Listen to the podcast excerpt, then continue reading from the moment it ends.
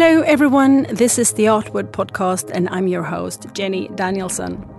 My guest today is the artist Ry David Bradley, who's joining me for a conversation around NFTs. So, where are you? I'm at home in London. Mm-hmm. The topic we're going to focus on is NFT.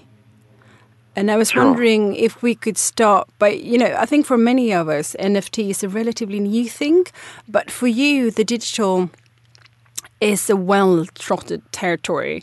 So maybe you could tell me something about when you became aware of NFTs.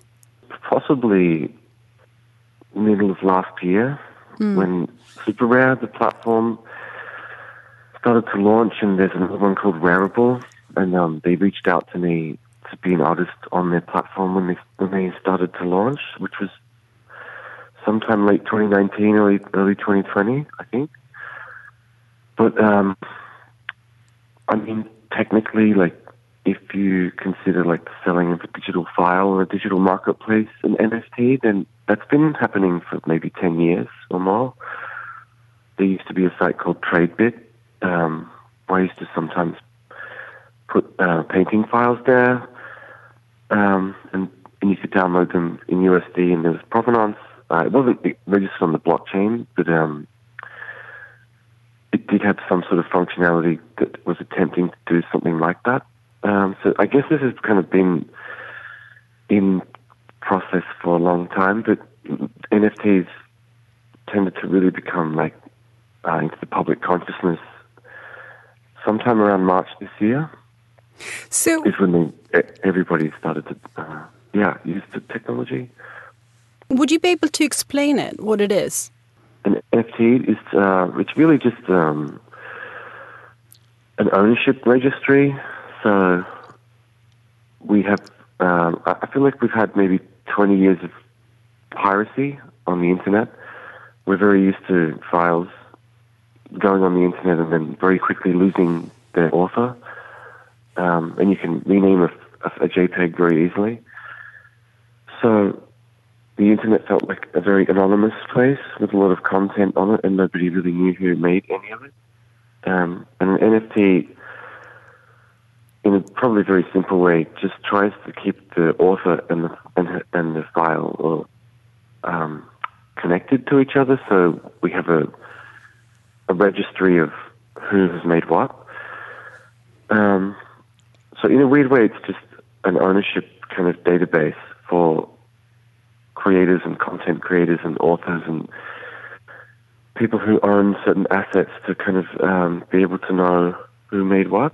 Um, so it's yeah, it's really quite simple in a way, but it's what was necessary um, for digital kind of worlds to um, keep keep an idea of who um, yeah who has produced whatever it might be Yeah. um, instead of it being anonymous.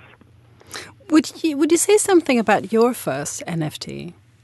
I mean, the first ones that I did that were public were the ones in, I did a show in New York um, at the Hole gallery in on the Bowery, and um, we did it in March of this year. We, we were planning it since December, so I had some idea that um, it would would be quite a big thing, but I don't think we really truly knew how big it was actually really going to be.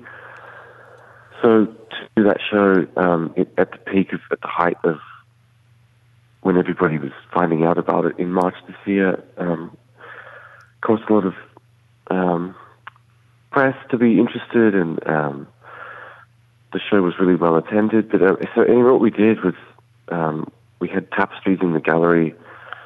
We also had the NFT of the exact same artwork on the Super Rare marketplace, which is like the premier NFT platform uh, in the world right now, and um, different collectors could buy the NFT, the file, or the tapestry from the gallery, but it was of the same image of the same work. But because I make work um, digitally first, the, it was kind of the philosophical question, which is actually the original artwork. Is it the is it the file that you can buy as an NFT, or is it the tapestry in the gallery that I had produced from the file?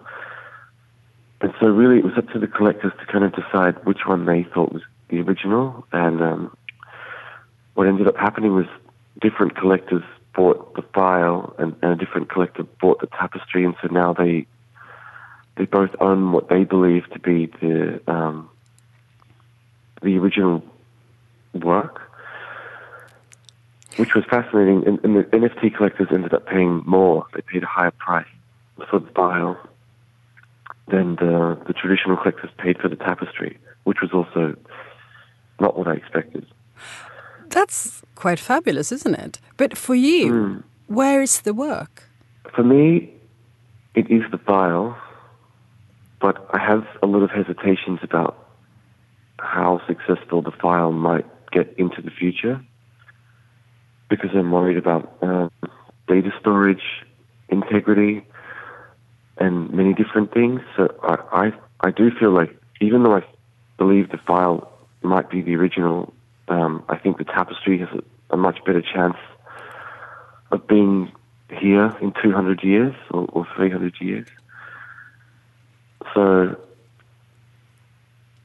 I, I wrote uh, a thesis once, once upon a time in a master's that was about um, digital longevity and duration. And um, I think the so the the original originality itself to me is something that, it's it's an emergent principle. So if if the tapestry lasts 300 years and no one can find the file, and the hard drives are corrupted or it's been lost somehow, um, the tapestry becomes the original because it's the only thing that's left. It's the same when we go to Natural History Museum or the British Museum. Um, we have pieces of clay and pottery from you know, Mesopotamia or, or uh, ancient civilizations, that, that's not the only stone bowl that was ever made. But if, if it's the only fragment we have of it, then that is the original stone bowl or one of the originals. So, um, yeah, I guess I understand originality to be. I, I look at it in terms of what's what's the most durable way of preserving something because then it has the best chance of becoming the original later. So this is interesting. We have to talk about the work. These are digital files, and you source images from the internet. Can you say something yeah. about what the tapestries? What do what do they look like? They look to me like a, a proto screen from um, a time before the world was awash with the screens that we now have. Because they function in a very similar way. They, they woven from just red, green, and blue, and small combinations of those threads when you stand back at a distance forms uh, an image. Um, so to me, they had a kind of very, very digital feel, but also a very tactile, um, woven traditional feel. Um, but they're very high resolution. So I think from a distance, most people think they're a print before they go up very close and realized that it's actually woven. Um, so yeah, which is a really nice um, surprise. Um, so yeah, there's a there's a texture there's a kind of textural quality to them that I'm really interested in. I actually just had, had a show last night um, called NFTism, curated by um, Kenny Schachter in London here, which was you know um, 100 screens in the gallery. And uh, I still just don't really relate to screens very well there's something missing, and I don't know how to describe what it is, but I think we all feel it. And um, when there's better ways to display digital things in the future, might be through augmented reality or through glasses or, or through some way of like stitching digital things into the physical fabric of the world we experience, then it might be become more compelling. But um, I still just don't really relate. So um, yeah, these tapestries in the gallery, they have the feeling of a screen, but they have some sort of tactile quality that they're like they're like a screen that I wish a screen could be, or something. Because you do work on the screen, right? Yeah, working on it is okay, and I don't know why that is. Um, it's still like not. It's still um, when the tapestry finally is made, I feel like I finally get to see the work at scale because the screen that I work on is quite small. So it's a really um, great moment for me when I get to see the tapestry for the first time. Um, yeah, a screen's they're just not really there yet. I think for me. So you exhibited at the Hole gallery in New York, and now you have a show in Stockholm at Carl Kostyal Hospital. Is is those paintings at, here in Stockholm right now? Are they part of the same body of work? Yeah, they are. So um, the show in, uh, in, New York was very well received and um, written about by one of America's great art critics. His name's Donald Kuspit. Um, and that was a real honor for me. But the funny thing is, he didn't actually mention NFTs once at all. He only focused on the tapestry itself and on the kind of gestural kind of content uh, of the painting. And he um, he because I, I did that show actually with a Swedish artist. I, I invited um, her name is Hanna Hansdotter. She's um she's a glass blower from the area of crystal uh, crystal production in Sweden that's been happening for 500 years, and she um she makes these gorgeous, beautiful glass blown objects that uh, feel kind of quite digital and futuristic, but they're they're produced in glass, which I, I thought was also a very similar kind of strange traditional counterpoint to being digital. She uses glass, I use tapestry, but we're aiming towards kind of biomorphic future world. Um, so taking tradition with us into the future, and um, he focused primarily on on that. This amazing old art critic who's 85 years old, and um, but he didn't talk about NFTs once, and I thought that was really great that he was able just to access the show for other reasons, which was really good. Um, but uh, yeah, so we did that show. It was very well received, and um, then this show in Stockholm was the first time I've ever released any more work from that same body of kind of portraiture of pe- of of people. Um, yeah, so it's a, uh, the first evolution from that, um, and yeah. So the tapestry in Stockholm, you can buy them as well as NFTs, right? No, I actually didn't do the NFT thing to find out which is the original, which is the tapestry. But I think if I kept on doing it, it wouldn't be. Um, I mean, I think, yeah, it, it wouldn't be as interesting. So this time we did just the tapestry alone, and the file of the work I think might not be available for these ones. Um, or if if it was to be, I feel like I might reach out to the collectors from this show and ask them if they would like to have the NFT as well, and then come to some agreement with them that they have both. Because the final piece in the New York show um, was acquired by an NFT collector actually, who only buys files. But then after everything they've read and all the press they've read about the show, they they wanted both to truly own the, work. They they decided they would have both, and that was the his name's Pablo Fraile in Florida, and he's um, the guy who originally um, sold the first Beeple for six million dollars um, earlier in 2020 which kicked off the whole Christie's thing, everything that happened after that. So when he decided that he wanted to own both of them, and, and I feel really interested in the fact that an NFT collector had now kind of graduated towards acquiring physical artworks, and so they now have this tapestry um, in one of their houses in Florida, and um, they love it. And I feel I feel like that was a really nice way for me to introduce them to the traditional gallery world but they still got to interact with me via Super Rare and the NFT platform. Uh, but the point being, I think it's interesting now if, if somebody, instead of two collectors owning different versions of, of the work or different instances of the original, um, maybe it's better that collectors own both. And then the NFT functions as a kind of registry of the ownership of the tapestry, potentially. That's where I think that the whole uh, market will go soon. All, all assets will be traded in that way, um, even property, houses, wine, basically anything. If you if you buy it, you'll it'll be registered on the blockchain, and um, your ownership of it will be that registry. But the tying it to the actual physical thing um, is is the complication at the moment. How do we actually link them together? You know what? Can we talk a little bit uh, about age for a moment? Because you and I are very similar in age. And we make part of a micro generation called Xennials. And that's people born in the late 1970s and the early 1980s.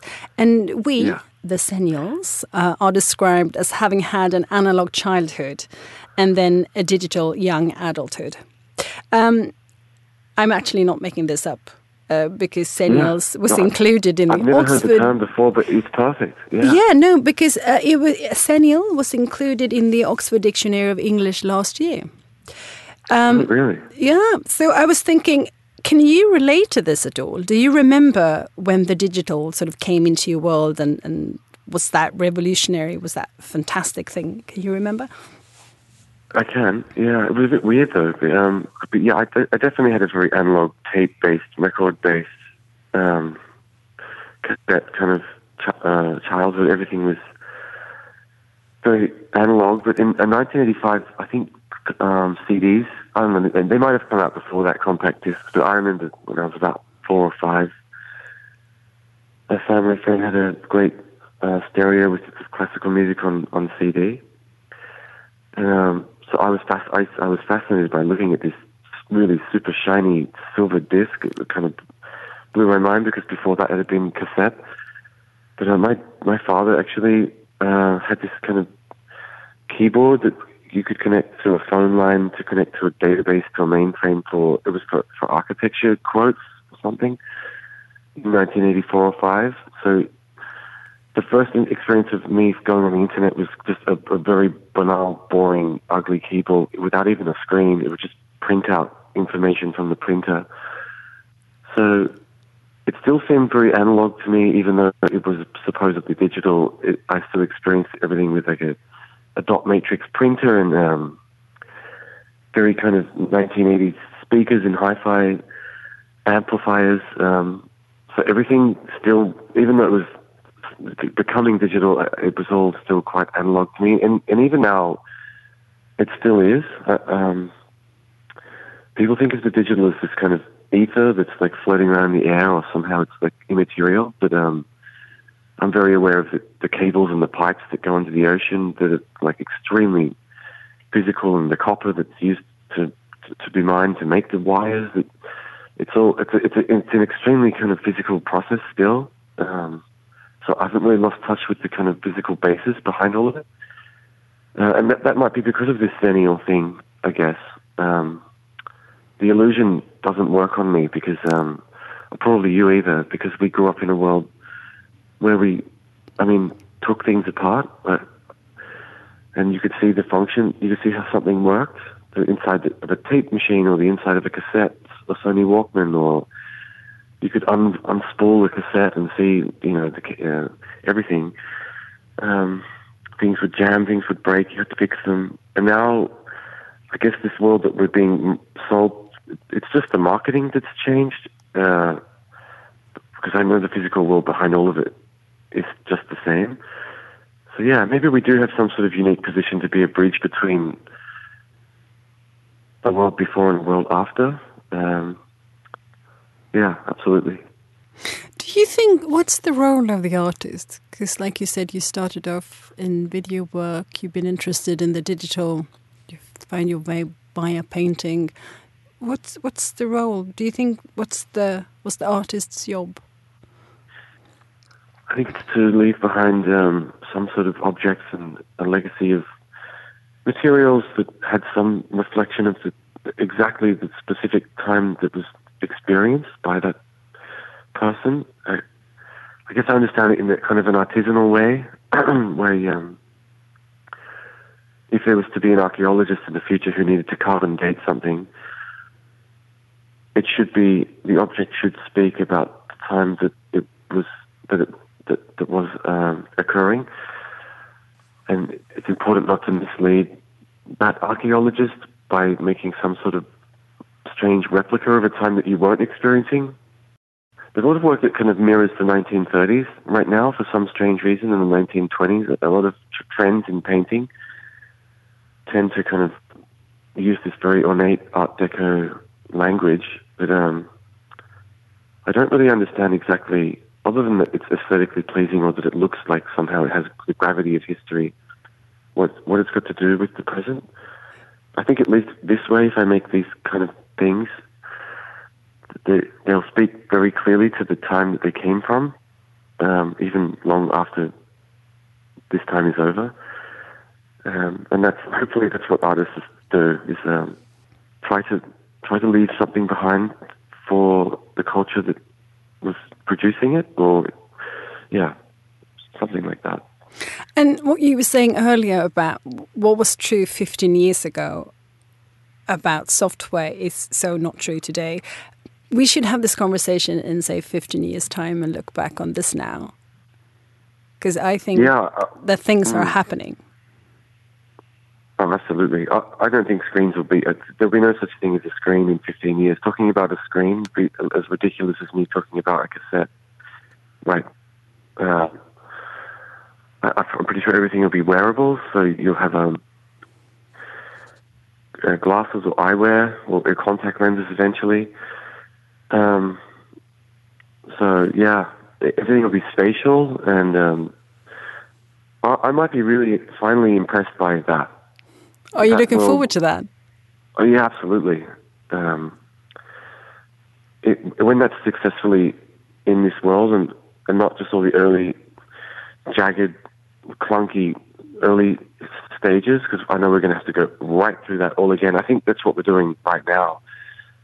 Um, that's why we love this kind of jagged pixel kind of aesthetic again because we're we're going to have to go back to that because we don't have the, the computing speed to, to, to render things in space in real time um, with any kind of resolution yet. Um, that's why you know the world's trying to go 5G so we can because the, the, the, amount of complex mathematics you have to do to render something, the lighting and the shading and the shadows to make it look convincing, as convincing as looking at um, a vase of flowers in front of you or any object in the world um, is, is a huge amount of processing power to, to do that successfully, and, and we're nowhere near having a data. I mean, in London right now, I have to put my phone on 3G sometimes because um, the 4G network gets overloaded and I can't get any data. So, I mean, I'm still having to put up with that.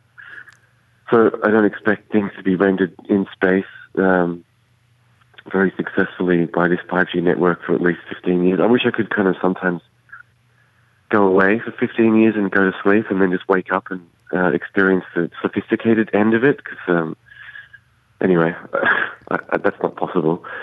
But um, that world, though, I, I'm kind of painting for that world, and in that world, um, I'll be able to finally make like really, really engaging, gigantic paintings that might be, you know, 50 foot tall, uh, and, and have, you know, as much detail when you go up as close as, as a nose length away from them. You can see every single little detail. Um, and I can't wait to paint for that world, but, um, it's not here yet, but, um, it will be. And so uh, but but even then, we'll have the same problem where it might be like this amazing mirage that's like really really impressive, like a shimmer in the desert.